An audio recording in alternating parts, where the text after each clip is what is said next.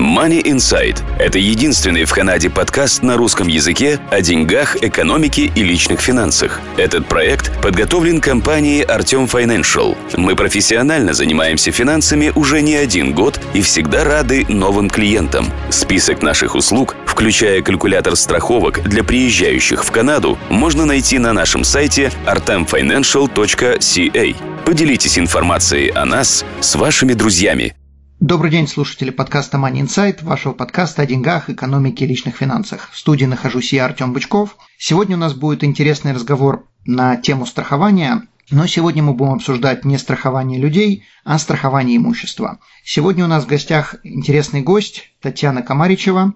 Она является менеджером по работе со страховыми убытками. На английском это Claims Manager. Татьяна, добрый день. Добрый день, Артем. Давай начнем с того, что ты вкратце расскажешь о себе, прежде чем я завалю тебя вопросами, потому что тема очень интересная, и мне уже не терпится эти вопросы начать задавать. Ну, давай начнем с того, кто ты, что ты, сколько ты в этой индустрии работаешь. В этой индустрии в Канаде я работаю уже 11 лет. До Канады мне довелось работать со страховыми убытками в международной компании в России. И это, собственно, послужило отправной точкой в моей карьере в Канаде после переезда в 2009 году и мне удалось достаточно быстро попасть на работу в страховую компанию и пройти весь путь от эджастера, человека, работающего с убытками, далее по более специализированным убыткам, далее по большим убыткам. И вот сейчас я работаю на достаточно большую компанию, которая страхует достаточно много рисков сама. И когда у нее наступают риски и наступают страховые случаи, то я представляю эту компанию, когда мы непосредственно работаем со страховщиками. Окей. Okay. Вкратце сразу вопрос, не надо углубляться в детали, просто расскажи, насколько сильно отличается то, как страховая индустрия работает в России и как она работает здесь, в Канаде. Очень сильно отличается. В Канаде у человека, который купил страховку, очень много прав. Просто об этом никто особо не знает. Но на самом деле государство очень сильно человека поддерживает. В России, к сожалению, прав меньше, а самого законодательства меньше, поэтому рынок достаточно недоразвитый. Здесь рынок развитый, и свои права, в принципе, всегда можно отстоять. Окей, хорошо. Давай тогда начнем. Прежде чем мы подойдем к вопросам, давай э, сделаем такой мини-словарь, э, чтобы объяснить людям все эти понятия, которые ты уже озвучил и которые мы будем также обсуждать во время интервью. Во-первых, кто такой аджастер и какая разница, вот ты озвучила, что ты claims, или я озвучил, что ты claims менеджер, какая разница между аджастером и claims менеджером? В принципе, всегда используется несколько достаточно таких десяток выражений. Adjuster – это человек, который представляет либо страховую компанию, либо застрахованного человека. Это человек, который делает claim adjustment. И именно он обсчитывает убыток страховой по-русски. То есть это человек, который понимает, в чем страховой случай в данный момент, который смотрит страховой контракт и пытается понять, является ли этот страховой случай страховым случаем, который страховая компания захотела застраховать. Если он понимает, что этот случай не попадает в эту категорию, то тогда этот человек объясняет, почему. Если страховой случай попадает в категорию застрахованного случая, то тогда этот человек обязан посчитать, насколько этот страховой случай оплачивается этим страховым договором, который, собственно, был заключен между страховой компанией и застрахованным человеком. В принципе, эджастеры, у них здесь очень несколько бывает разных наименований, с которыми люди чаще всего сталкиваются. А если наступает какой-то простой страховой случай, то вам звонят, собирают всю информацию по телефону, вы ее отправляете по имейлу или сейчас очень часто можно через приложение в телефоне даже отправлять. Такой человек, как правило, называется telephone adjuster. То есть он всю ведет информацию по телефону и собирает это все по телефону. Потом бывает такой титул, как independent adjuster. Independent adjuster, он не работает на какую-то страховую компанию, но у них есть контракт с разными страховыми компаниями и представлять их интересы. И, собственно, называется он independent, потому что он не принадлежит какой-то страховой компании, но они его всегда могут нанять, представлять их интересы в конкретном страховом случае. Часто еще используется такое выражение, как экзаменер. То есть экзамен – это человек, который тоже ведет страховой файл, но он не звонит и вот так его по телефону не ведет, а посылает независимого эджастера в поля, так сказать, чтобы тот сходил и принес информацию, что там на самом деле этот страховой случай себя представляет. И на основании отчетов а, от Independent Adjuster экзаменер принимает решение по поводу выплат по файлу и дает указания, собственно, этому Independent Adjuster. И любой отдел в любой страховой компании, которая ведет страховые убытки, то этот отдел имеет менеджеров. И, как правило, это два вида бывает менеджеров. Обычно они все себя называют, как у меня сейчас, claims manager, то есть менеджер по работе со страховыми убытками. Иногда бывает manager, то есть это менеджер, отвечающий за группу 10 аджастеров по конкретному направлению бизнеса. Иногда может, например, быть technical manager. Technical manager – это человек, который уже имеет более такую определенную экспертизу в какой-то области, и он может заниматься определенным файлом. Вот, например, если там, скажем, будет файл, который, который огромный по размеру, миллион долларов, тогда может технический менеджер там вести какую-то наблюдательную функцию. В этом, собственно, вот разница между эджестерами которые, с которыми каждый из нас может столкнуться. Окей, okay, хорошо. Что такое claim? Claim – это, в принципе, по-русски это убыток, собственно, и это, по сути, это страховой случай. То есть, когда вы покупаете страховку, это на самом деле вы заключаете договор со страховой компанией, что за определенное количество долларов страховая компания берет риск застраховать вас от какого-то страхового случая. Поэтому claim иногда это можно рассматривать либо как убыток, либо как страховой случай. Угу. Кто такой underwriter? Underwriter – это человек, который работает на страховую компанию и который принимает решение, на каких условиях вам страховку продать. Как правило, этот человек берет информацию о том, что вы хотите застраховать, и он ее проверяет по трем основным точкам, собственно, всегда. Является ли то, что вы хотите застраховать, это тоже, кстати, очень хороший термин, это называется insurable interest, то есть вот этот интерес, который вы можете, имеете право застраховать. То есть это ваше имущество, ваша там квартира, машина или дом. Является ли вот это ваше имущество то, чем эта компания страхует? Некоторые компании, например, не страхуют дома в определенных районах. И он вам может сказать, ваш дом находится в этом районе, мы вас не застрахуем. Он проверяет, является ли это имущество тем, чем эта компания хочет что страховать. Потом он смотрит, в каком состоянии это имущество находится, и он смотрит, по какой цене вам страховку могут предложить. То есть этот человек непосредственно общается с вами либо напрямую, есть компании, которые предлагают страховки напрямую по телефону, либо этот человек общается с вами через брокера. То есть вы, когда звоните в компанию и хотите, чтобы вам процессе покупки страховки кто-то вам еще подсказывал независимый совет, тогда у вас еще есть брокер. Таким образом, андеррайтер и вы общаетесь через брокера по поводу того, что вы хотите застраховать. Окей. Okay. Э, коль мы затронули вопрос брокеров, у многих людей возникает недопонимание индустрии, и у них сразу стоит вопрос, зачем мне нужен брокер, если я могу общаться напрямую со страховой компанией, зачем мне вовлекать еще третье лицо и, соответственно, или самому им платить, если они не понимают, как это работает, или же страховая будет платить брокеру, зачем мне кто-то еще нужен? Почему не позвонить напрямую в страховую и не сделать с ними страховку? Это очень хороший вопрос.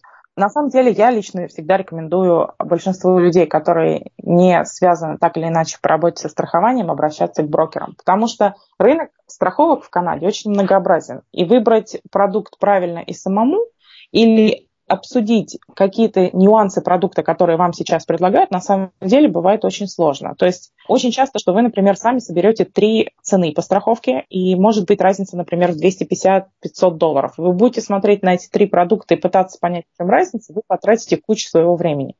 Люди, которые работают брокерами, во-первых, они лицензированы в Канаде. Они обязаны проходить определенные курсы. И второе, они обязаны поддерживать и страховать сами себя от ошибок разных профессиональных. Поэтому, когда вы обращаетесь к ним, вы уже идете к профессиональному человеку, который продает этот продукт и который вам достаточно быстро отличит, расскажет разницу. В чем разница между, например, тремя страховками.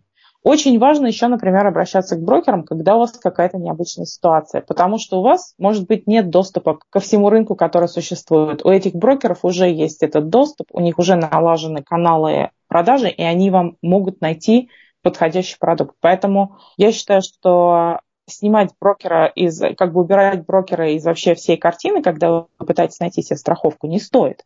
Надо просто задуматься и понять, а что я страхую? Страхую ли я простой продукт? И достаточно ли комфортно я чувствую сам понимая этот продукт или нет. Либо все-таки надо, например, посмотреть и решить, нет, все-таки мне бы хотелось, чтобы у меня был профессиональный совет. Окей. Okay. Я знаю ответ на этот вопрос, но тем не менее хотел бы, чтобы ты слушателям озвучила это. Как эти брокеры зарабатывают деньги? То есть, получается, продукт мне, по идее, должен стоить дороже, если я обращаюсь к брокерам? Нет. Брокерам на самом деле платит страховая компания.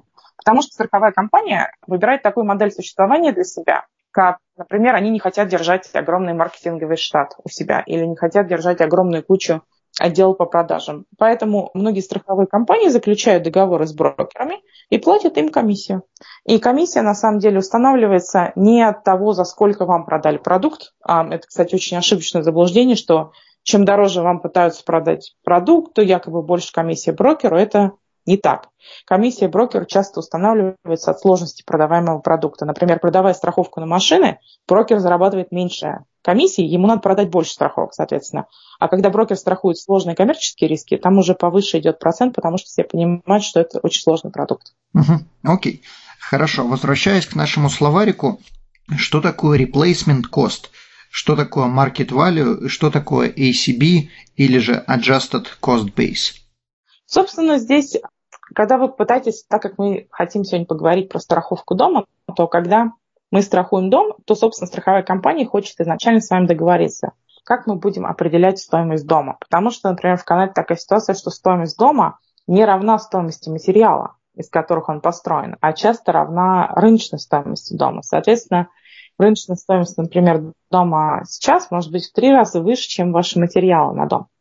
Соответственно, когда вы договариваетесь со страховой компанией, собственно, что если вот произойдет страховой случай, то по какому формату будет вам дом ваш этот убыток выплачиваться. Страховая компания использует три термина в, собственно, в страховании домов. Она использует термин replacement cost, то есть это стоимость замены материалов дома. То есть вам страховая компания говорит, что хорошо, если в случае застрахован, э, если в случае каких-то там непредвиденных обстоятельств ваш дом пострадает, то мы вам выплатим стоимость перестройки этого дома.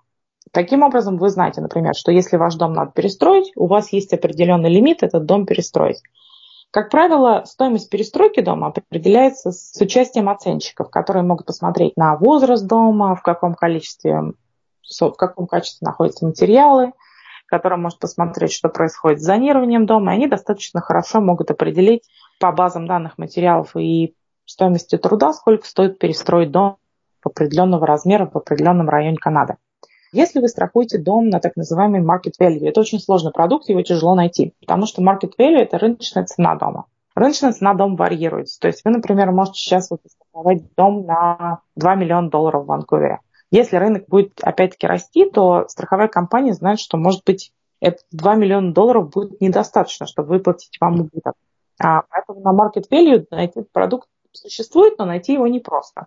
Потому что тогда у вас в договоре будет как бы идти дополнительное приложение к договору, по которому вы, собственно, с ними еще дальше будете договариваться, как вы будете определять market value. Поэтому, если такое как бы предложение существует, я рекомендую вот тут точно работать с брокерами и смотреть и читать контракты очень внимательно. И используется еще такой термин, который вот в страховании домов называют actual cash value. Actual cash value – это, собственно, непосредственная стоимость дома. Непосредственная стоимость дома – это стоимость дома, вот опять-таки, они определяют от материалов, начинают от этого дома в его новом состоянии, и потом вычитывают стоимость компонентов в связи с возрастом и их состоянием. То есть, грубо говоря, несущие стены дома в новом состоянии, они являются, как бы вам страховая компания заплатит 100% их перестройки, если у вас контракт по replacement cost. Если у вас контракт по ECV или Actual Cash Value, то страховая компания пришлет оценщика, который посмотрит на, на стены дома и скажет, стены дома были в достаточно неплохом состоянии. В принципе, обычно в Канаде стены дома рассчитаны стоять на 50 лет. Этому дому уже 25 лет, поэтому предлагайте 50% возмещения. Таким образом, когда у вас появляется страховка ECV, у вас количество ремонтных работ, которые в итоге вам придется еще и платить из своего кармана, оно гораздо выше, чем то, которое у вас появляется при replacement cost. Еще есть один термин, который я хотел бы упомянуть, Артем, который называется guaranteed replacement cost. Guaranteed replacement cost – это гарантированная, собственно, перестройка дома. И это очень хорошая такая оценочная, собственно, ситуация по перестройке дома в страховом случае. И, собственно, здесь страховая компания вам обещает, что она гарантированно перестроит вам ваш дом непосредственно в том месте, где вот он сейчас застрахован стоит, или на участке рядом с ним, до определенного количества денег, которые у вас заявлено в страховке. Вот эту опцию я всегда очень всем рекомендую посмотреть. То есть это оптимальная, самая оптимальная опция? Самая оптимальная опция, которая дает такой, как называемый, как здесь любят говорить, peace of mind, но которая дает возможность спать спокойно. Окей, а у большинства контрактов это будет replacement cost, если не просить вот эту гарантию replacement cost? По дефолту что стоит? По дефолту, как правило, стоит replacement cost, но если у вас старый дом или какие-то другие предпосылки, вам автоматом могут поставить actual cash value. Поэтому все-таки лучше читать, читать и читать, что у вас там написано, делать не какие-то выводы и предположения. Окей. Okay. Если у человека, предположим, поставили market value, а replacement cost стал больше, чем market value, как, например, было в Америке в 2008 году, когда в, некоторых штатах стоимость дома была 1, 1 доллар. То есть настолько он ничего не стоил, никто его не хотел покупать, хотя, понятное дело, что за 1 доллар никто ничего не построит, но тем не менее его за 1 доллар продавали. Если у человека стоит market value, это будет наибольшее из двух между replacement cost или market value, или человеку действительно так и заплатит 1 доллар и все? Как правило, в зависимости от того, что вы, собственно, хотите застраховать на момент страховки. То есть, если вы заплатили премиальный по market value одного доллара... Не-не-не, я, я имею в виду, если, предположим, тот же самый ванкуверский дом возьмем, то есть человек покупает страховку, ставит там на, на 2 миллиона долларов, говорит, что market value будет расти, я хочу застраховать на market value, но рынок обрушился, дом сгорел, и теперь стоимость этого дома, не знаю, 10 тысяч долларов, а перестроить его стоит 100 тысяч долларов. То есть человек платил как будто бы у него 2 миллиона стоимость дома, а теперь рынок упал, и этот дом перестроить стоит намного дороже, чем его market value, ну не сгоревшего, а если бы он новый покупал. В таких случаях страховая, в принципе, дает человеку возможность даже взять кэш и перестроить себе дом или сделать с этим кэшем все, что хочешь. То есть обычно опция, когда есть replacement value, это самый первый шаг. То есть первое, что делает страховая, она смотрит на на контракт и смотрит, что есть опция replacement cost. И она тогда, соответственно, идет к вам и говорит, так, у вас дом там, например, сгорел, вы что собираетесь делать? Вы хотите его перестроить или вообще какие у вас намерения? И вы говорите, на самом деле не хочу его перестраивать, я хочу уехать на пенсию в Мексику. Они говорят, хорошо, тогда мы пришлем оценщика, соберем всю информацию по поводу вашего дома и посчитаем, сколько мы вам можем заплатить в actual cash value, например, да? Потом аджастер смотрит на страховку и видит, что есть какое-то приложение к страховке, которое говорит, что в определенных случаях, если человек не хочет дом перестраивать, то за дополнительный премиум он купил себе market value, что мы ему все равно даем 2 миллиона, чтобы не случилось. Тогда просто вам выписывает чек на 2 миллиона. Но по умолчанию такие опции не ставятся. Это всегда идет дополнительным приложением. Окей, okay, хорошо. Хорошо, теперь давай начнем с вопросов. Словарик мы уже обсудили. Предположим, поскольку мы сегодня будем говорить э, по поводу домов или квартир, с чего человеку начать? Я, предположим, покупаю квартиру, я покупаю дом, понятия не имею, какие есть страховки, как мне эти страховки искать, с чего вообще начинать? Просто начать обзванивать компании спрашивать, какие у них расценки? Всегда рекомендую начинать покупку страховки с такой паузой, обдумывая, для чего я ее страхую. Страхую ли я свою квартиру, потому что меня обязывает страховать банк, например, да? Либо страхую ли я свою квартиру, потому что мне на самом деле этот дом дорог, у меня в нем достаточно много всякой мебели и всего, чего мне ценно. То есть для чего вы начинаете понимать, что вы страхуете. Вот, например, если вы страхуете просто свое имущество в арендованном доме, то тут, может быть, стоит и обойтись просто звонком страховой компании, потому что вам особенно много не нужно. Если вы, например, себе купили дом, допустим, сейчас вот в Ванкувере есть Ричмонд. Это зона, которая очень сильно пострадает при землетрясении, если таковое наступит. Если вы себе купили дом в Ричмонде, то вы уже знаете, что, скорее всего, если наступит землетрясение, то дом, скорее всего, будет глобальным убытком, то есть он целиком сгорит у вас, да, то, соответственно, здесь уже надо подумать, так, хорошо, у меня дом в Ричмонде в достаточно сложной зоне, наверное, какие-то будут либо подводные камни, либо сложности, и, может быть, стоит обратиться к брокеру. Поэтому, когда вы вот начинаете думать о том, что вам нужно, думайте в первую очередь о том, что вы хотите застраховать. Если что-то вы хотите застраховать, что достаточно простое, можно попробовать самому, если вам не жалко потратить полчаса. Если нет, то можно искать брокера. Как искать, собственно, брокера, да, который бы вам поможет, вот, собственно, в покупке наиболее выгодной страховки. Я всегда рекомендую смотреть компании, которые не совсем огромные, потому что, скорее всего, людям таким простым, которым просто нужна страховка дома, им не нужен тот спектр услуг, который предлагает международный брокер, потому что вам не нужно страховать дома в Канаде, в Швейцарии, в России и на Бермудах, например. Поэтому вам особенно вот то, что предложит вам международный брокер, никакой не принесет пользы. Потом вы можете уже дальше начинать смотреть, хорошо, нужна ли мне компания, которая оперирует в Канаде и в Штатах. Да нет, особенно не нужна, потому что у меня недвижимости в Штатах нету. Дальше он начинает смотреть канадские компании. А какие, какие, например? Какие есть международные и какие канадские, чтобы люди представляли? Совсем глобальные такие межнациональные корпорации, вот мне приходит на ум, например, есть большая корпорация, называется Aeon. Они оперируют по всему миру. Есть большая корпорация, которая называется Marsh. Они по всему миру оперируют. Есть Willis. Это вот три таких больших, их называют Alphabetic Houses которые вот оперируют по всему миру, они вам помогут плейсмент сделать, если вам нужно по всему миру. Потом вы начинаете смотреть на североамериканские корпорации, как я их называю. Это вот, например, Hub International. У них есть очень большая развитая сеть в Штатах и есть развитая сеть здесь. А плюс, например, работа с такой компанией, как Hub, может быть в том, что у них есть доступ к огромному количеству страховых компаний. Ну, то есть Hub – это брокер?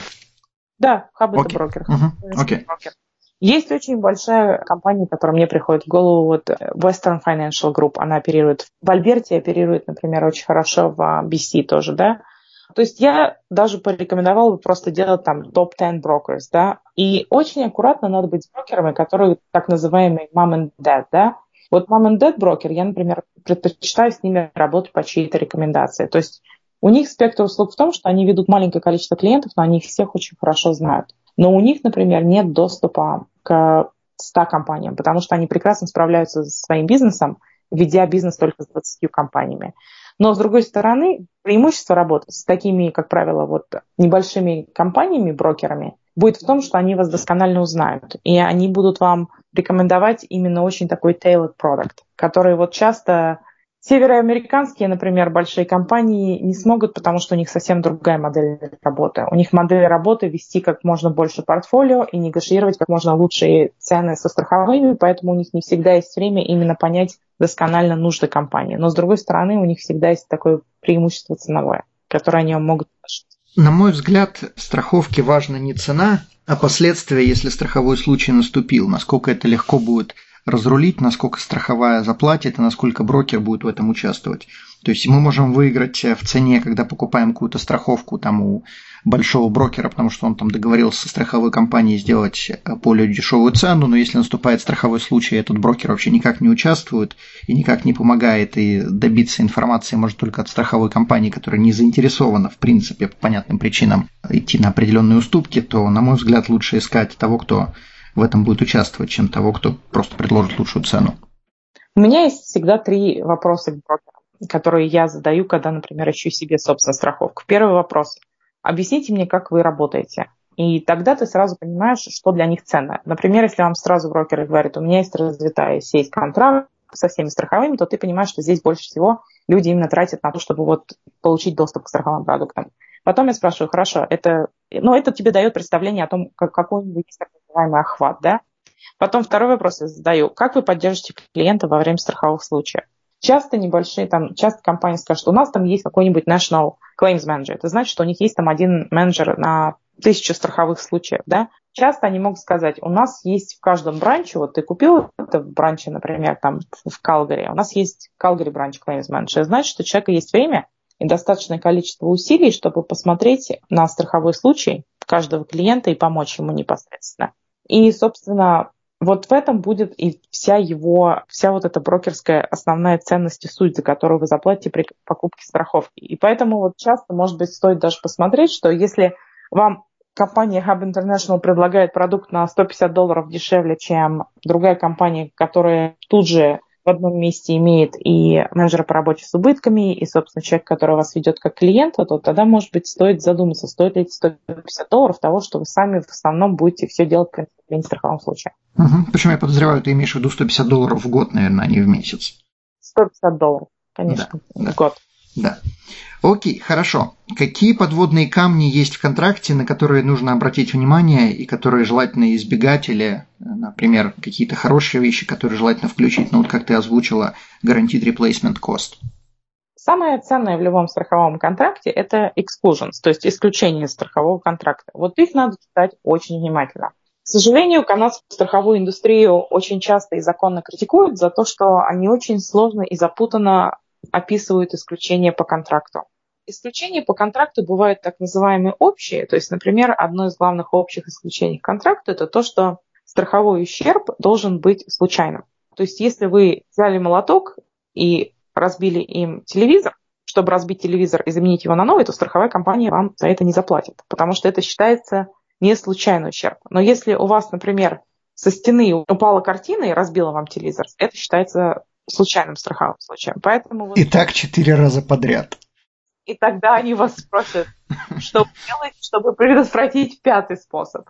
Как правило, там тоже есть такие механизмы. Но, собственно, вот, вот такие убытки, которые не случайные, они сразу исключаются. Потом есть убытки, собственно, которые у разных страховых компаний по-разному группируются, но есть очень интересная группа убытков, которая называется убытки в связи так называемые water damage exclusions. Вот water damage – это вообще суть всего канадского страхования. Почему-то здесь всегда летят трубы и все, что с ними связано. И, соответственно, вот дальше начинается очень много подводных камней. Вот что стоит, например, уточнить сейчас многим людям, потому что у нас феноменально по всему миру меняется климат. Это как вам оплатят убыток, связанный с наводнениями. Потому что очень часто, например, очень много страховых полисов исключает затопление, если это затопление пришло извне, так называемый surface water. Вот, например, разлилась река, и она залилась к вам в дом через входную дверь. И очень многих страховых компаний такой убыток не оплачивается. У некоторых оплачивается. То же самое часто, например, бывает, что если вот идет сильный дождь и затопляются вот эти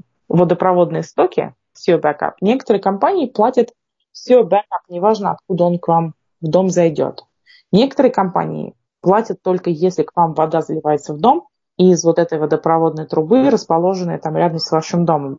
То есть там уже начинаются вот такие нюансы, которые, в принципе, начинаешь изучать, когда у тебя идут, собственно, страховые случаи. Потому что особенно так ты не думаешь, что может быть разного в водопроводных трубах. Вот эти water damage я всегда рекомендую досконально читать и понимать, до какой степени у вас это происходит. Еще один убыток, который тоже очень интересен, и исключение из правил, которое интересно, часто возникает очень по нему много споров, это, собственно, так называемый continuous or repeated seepage or leakage.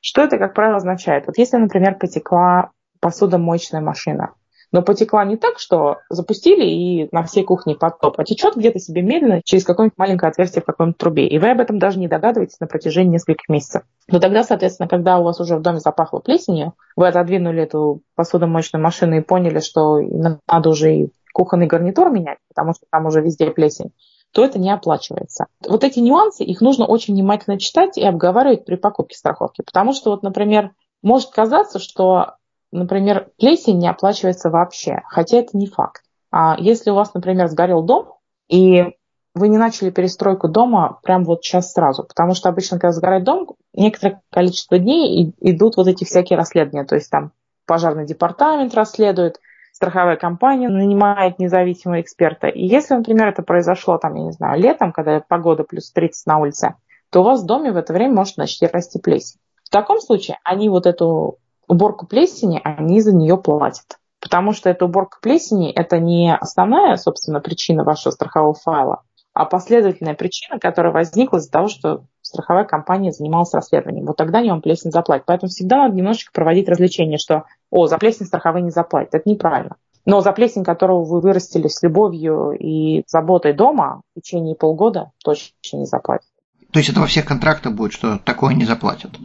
Это во всех будет контрактах, что вот молдо, фангай, они вообще не заплачиваются. Еще основной момент, который я часто людям рекомендую смотреть, и, собственно, just be aware of it, да, это то, что когда вы покупаете страховку, и вы думаете о там, стоимости перестройки домов или вообще лимитов, и вам кажется, до полмиллиона мне хватит вдоль поперек, всегда надо еще задуматься о том, что, например, очень часто может столкнуться ситуацией, что, может быть, у вас дом не целиком сгорит. Но Проблема может быть в том, что надо учитывать, сколько лет вашему дому. Потому что вот в Канаде до определенного количества времени, я, если я не ошибаюсь, это до 70-х годов или 87-го года, в строительстве использовался асбестос. Материал сам по себе безвредный, но как только ты его понимаешь и приводишь в какое-то такое активное состояние, он становится достаточно вредным, потому что он попадает в легкие и провоцирует массу заболеваний у рабочих. Ну да, то есть если пыль не разлетается, да.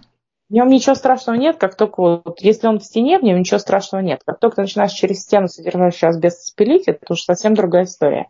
Соответственно, чтобы отремонтировать вот и убрать этот асбестос из дома, приходится нанимать специализированные компании, приходится его тестить. И, как правило, это всегда добавляет как минимум, вот по моему опыту, от 10 до 40 тысяч долларов. страховой убыток. Поэтому вот если вы смотрите, например, и вы знаете, что перестроить там ваш дом стоит полмиллиона, и вы таки думаете, ну вот у меня еще есть одна квота на руках, где есть, например, возможность застраховать дом на, я не знаю, там 550 тысяч долларов. В страховании это такой продукт, когда больше лимита гораздо лучше, чем меньше лимита, потому что вот эти все вещи, они очень быстро набегают, и вы можете из своих лимитов, к сожалению, быстро уйти.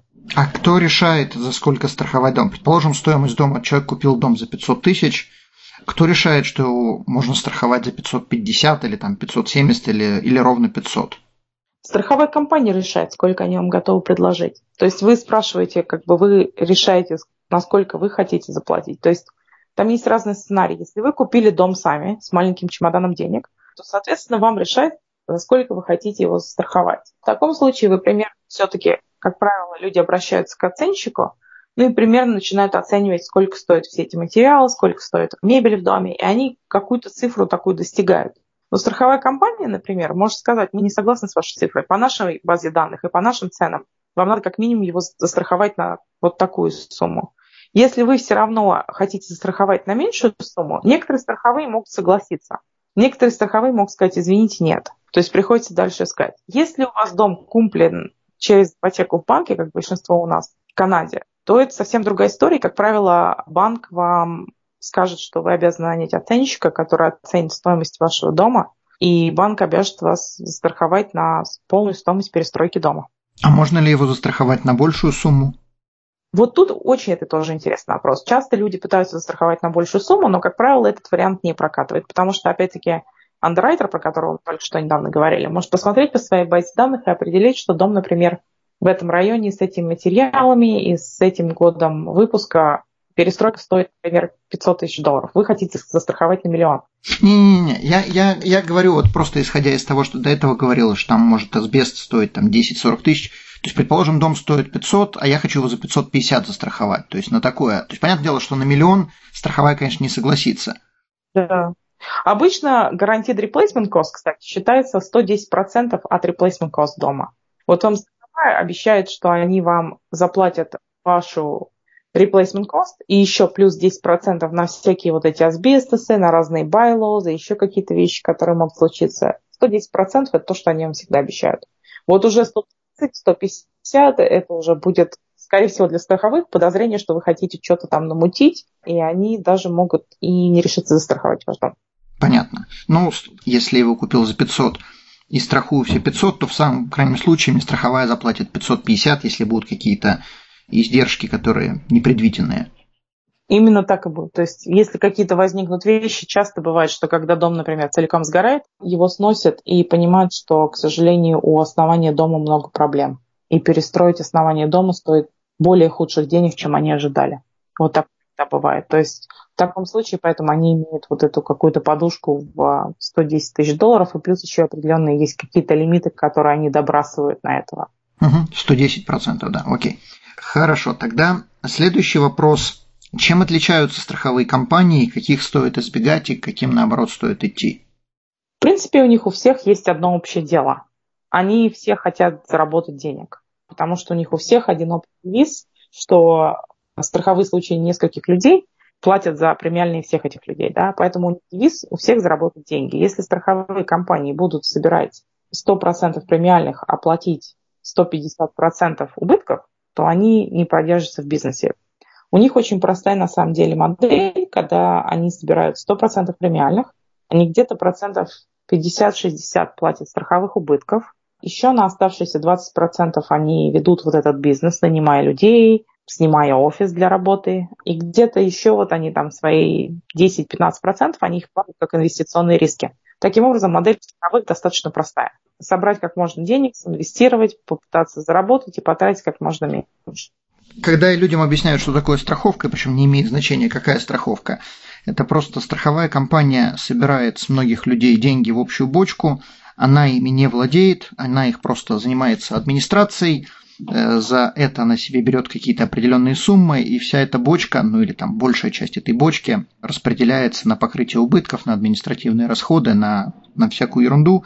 Э, но люди, когда считают, что страховая там загребает кучу денег, на самом деле все эти деньги, которые страховая загребает, 95% или сколько там, идут именно на, на нас же самих, тех, кто платит за эту страховку. То есть, если у нас что-то случилось, мы получили деньги от страховой.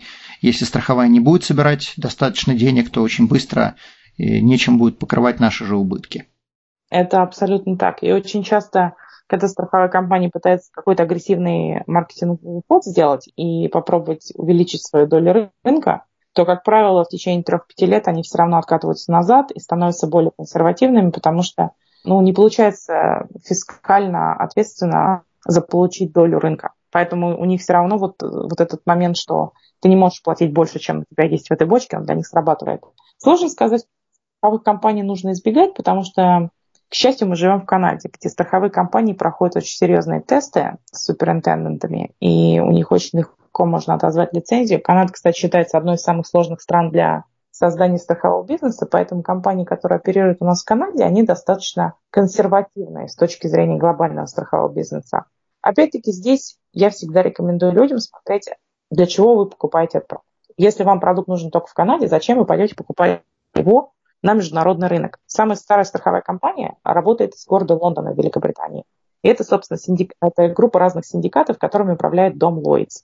Я считаю, что, например, если у вас какой-то очень достаточно традиционный дом для Канады, то зачем его страховать, собственно, в Лондоне? Но если у вас, например, дом, который стоит 30 миллионов долларов, то вы его в Канаде нигде не застрахуете. Я очень надеюсь, что у нас побольше таких слушателей.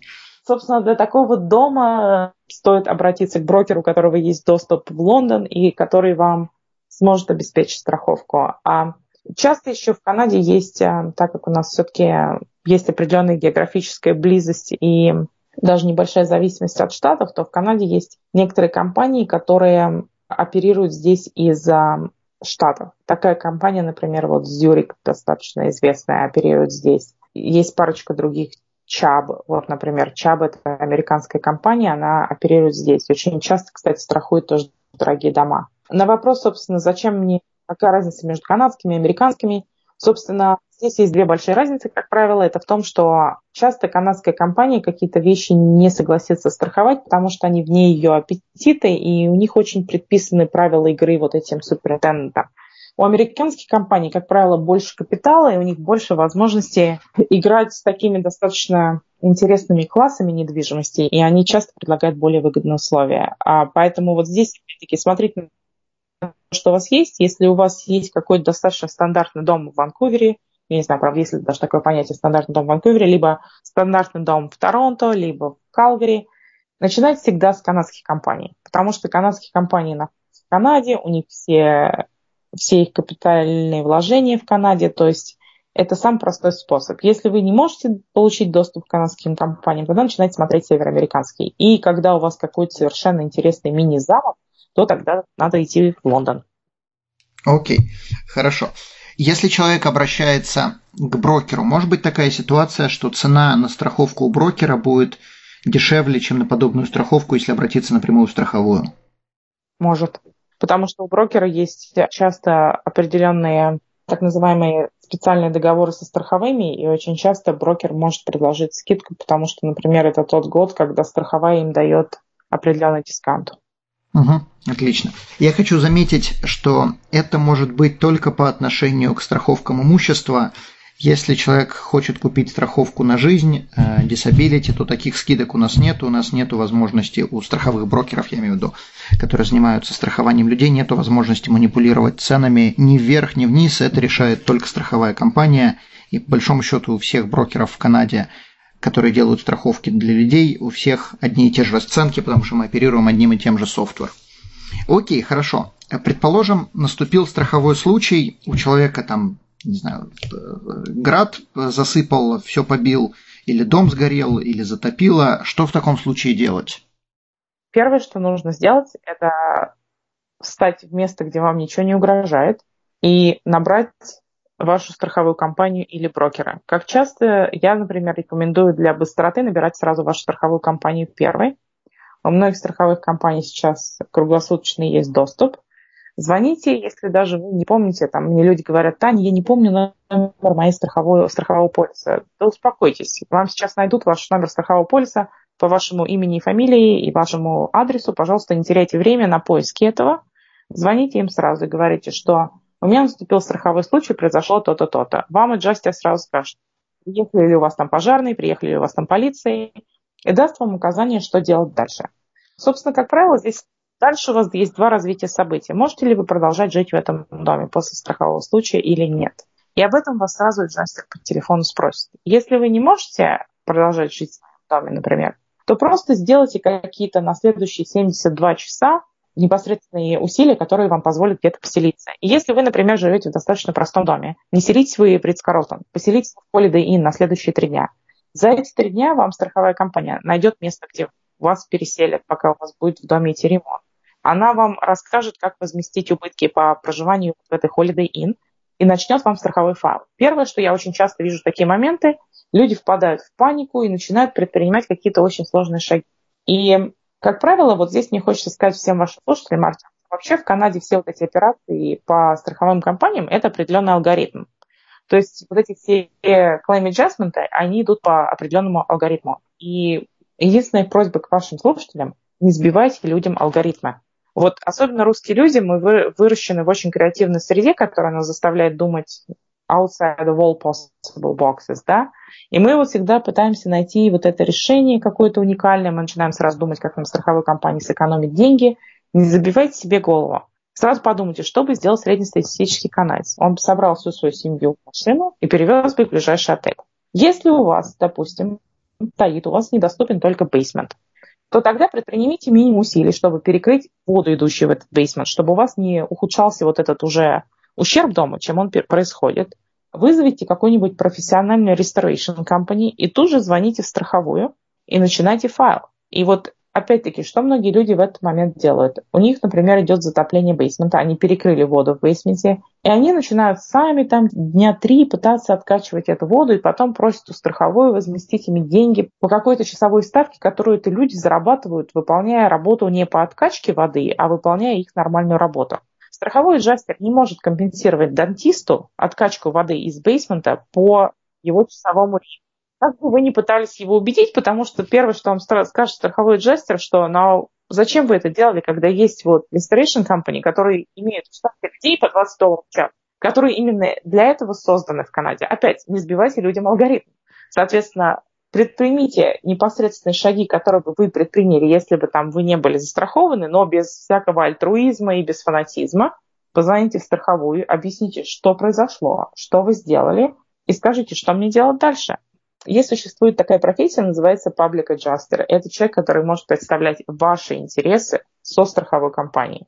Соответственно, это делается не бесплатно, а за процент. Часто я видела людей, которые впадают в панику, нанимают этого аджастера, и просто из страха того, что им кажется, что им никогда не удастся договориться с страховой компанией. Я опять-таки рекомендую в спешке и стрессе от ущерба этого не делать, потому что, как правило, люди это часто делают даже когда у них там целиком сгорает имущество или что-то происходит попробуйте сами начать со страховой компанией работать. Потому что у страховой компании все-таки есть задача, которую им государство напоминает выполнять. Это к вам относиться с так называемым, с полным открытием всего, что есть. Вот просто на вас как бы вам, вас там запутать, облапошить, как в России бывает, или что-то там попытаться с вас денег содрать, и здесь такой фунт не прокатывает, потому что везде есть определенные службы эскалации, везде есть протоколы, как можно ваш файл там, чтобы кто-то рассмотрел независимый человек, аудитор в компании.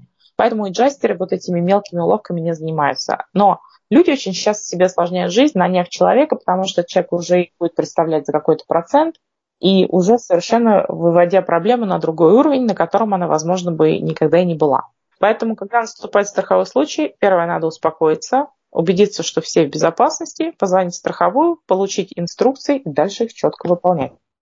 Да, на самом деле я расскажу свой случай вкратце. Когда-то у нас врезалась давно, у нас врезалась машина, совершенно не по нашей вине, мы стояли на перекрестке, она подъехала, нас не заметила и врезалась. А авария была небольшая, тем не менее, мы тут же позвонили в страховую, нам тут же предложили э, машину на замену, и я страховую первым вопросом спрашиваю, поскольку тогда я в, в этой индустрии еще даже в принципе и не работал, я спрашиваю, кого мне нанимать. Э, меня страховой агент, аджастер или кто он там был, э, человек customer service страховой компании спрашивает, в каком плане кого нанимать? Я говорю, ну мне же надо нанять там аджастера кого-то. Он говорит, зачем? Я пытаюсь объяснить, что как бы, ну мне же с вами воевать надо. человек так и не понял, что я от него хотел. Тем не менее, нам заплатили вообще без всяких вопросов, выдали машину. То есть все починки, все, что нужно было, было сделано очень быстро, профессионально, без каких-то там проволочек, без того, что мне надо было с ними воевать. Тем не менее, мне это очень сильно запомнилось.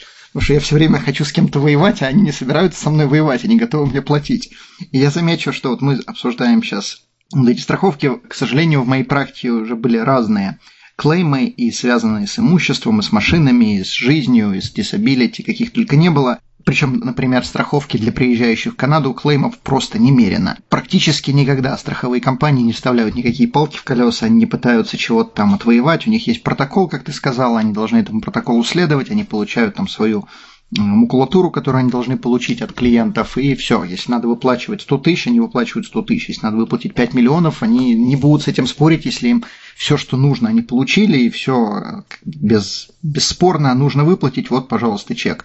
Так что э, я советую обратить на этот совет внимание, не пытайтесь придумывать велосипед.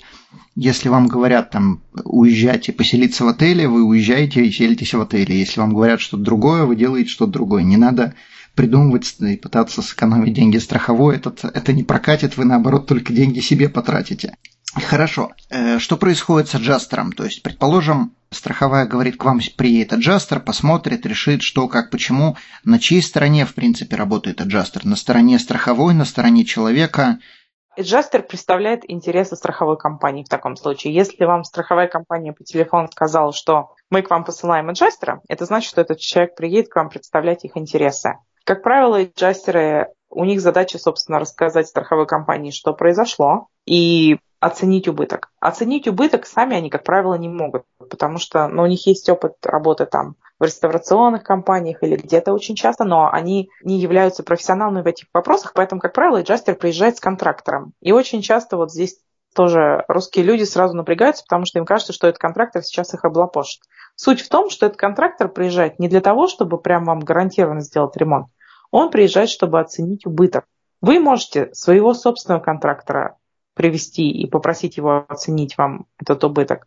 Вы можете еще второго такого же привести. Суть просто дальше после этого будет в том, что страховая компания вам скажет, вот реставрационная компания, чьи услуги и чьи гарантии мы, в принципе, проверили уже несколько лет, и чьи услуги мы вам рекомендуем, она оценила ваш ущерб в 10 тысяч долларов. Вы говорите, это хорошо и замечательно, но у меня есть мой контрактор, который готов выполнить эту работу за 8 тысяч долларов. Вам участок говорит, окей, попросите вашего контрактора прислать вам квоту. И вот тут надо не забывать, что решение, кто вам будет ремонтировать дом, это ваше.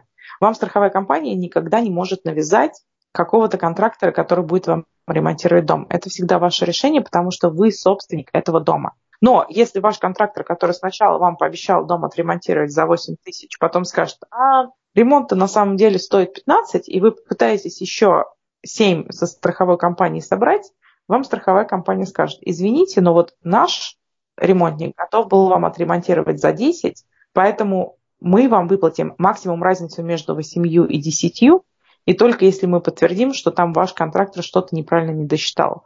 Поэтому вот здесь вот эти нюансы, их стоит обсуждать с аджастером, смотреть. Но люди очень часто думают, что прямо сейчас страховая компания будет им диктовать условия, потому что появился этот аджастер, появился с каким-то контрактником. Этот контрактор только там для того, чтобы сделать прайсинг, и все. На этом его роль будет закончена. Эджастер – это человек, который вам объясняет позицию страховой компании и, собственно, пытается ваш файл каким-то образом так двигать вперед, чтобы он шел к своему логическому завершению. Но всегда след... он вам не враг, и он вам не друг. Он достаточно такая нейтральная Швейцария, которая собирает информацию и передает дальше.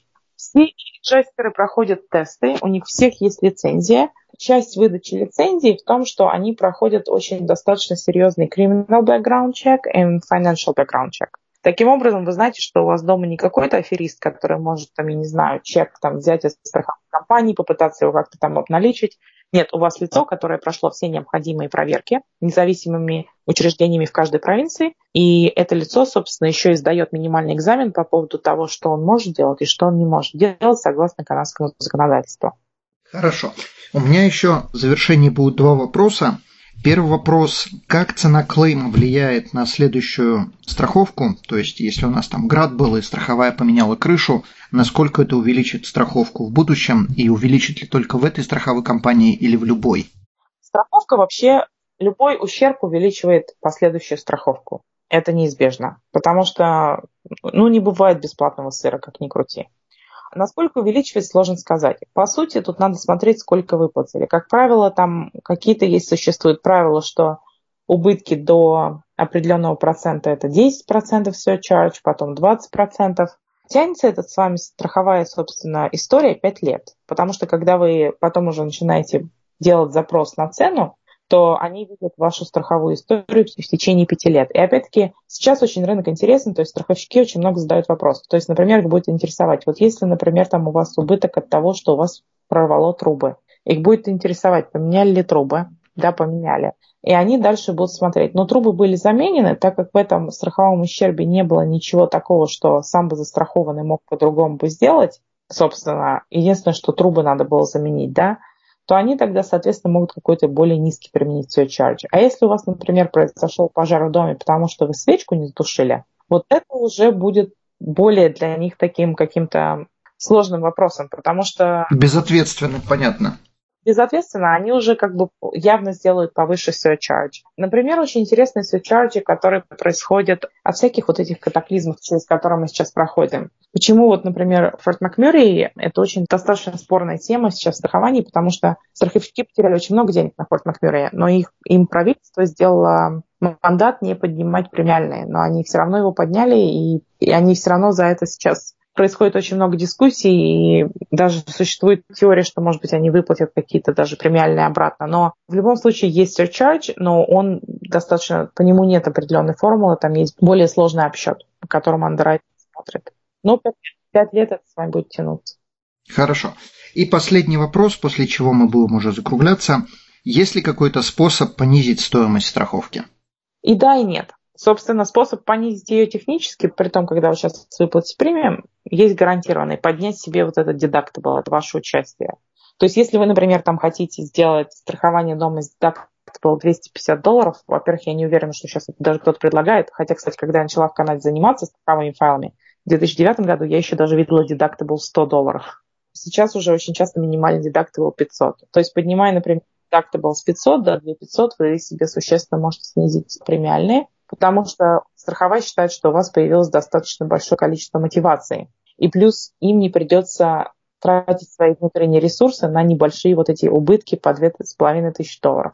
Так что вот здесь, собственно, поднять ее можно при моменте премиальных увеличить deductible, но всегда надо думать о том, что при наступлении страхового случая у вас становится планка выше, потому сколько вам надо будет из своего собственного кармана оплатить. Окей. Okay. И это, в принципе, наверное, основной критерий или основная вещь, которая может понизить стоимость страховки. Да, это вот, в принципе, вот это и делать улучшение в своем доме. То есть, если, например, у вас там уже трубам 40 лет, то очень часто, может, там или какие-то какие-то стоят компоненты, которые старые, и глядя на них андеррайтер понимает, что они скоро упадут, вам просто все равно придется платить за вот этот устаревший материал и дополнительный риск, который с ним связан. Просто по факту. И единственный вариант удешевить себе страховку, это отремонтировать эти устаревшие вещи. Вот очень часто они спросят, там, каким образом там, вы нагреваете дом, и вы там говорите, то у меня там стоит domestic hot water tank, это вот эти водонагревательные баки, да, и всем известно страхование, что эти баки летят каждые 10 лет.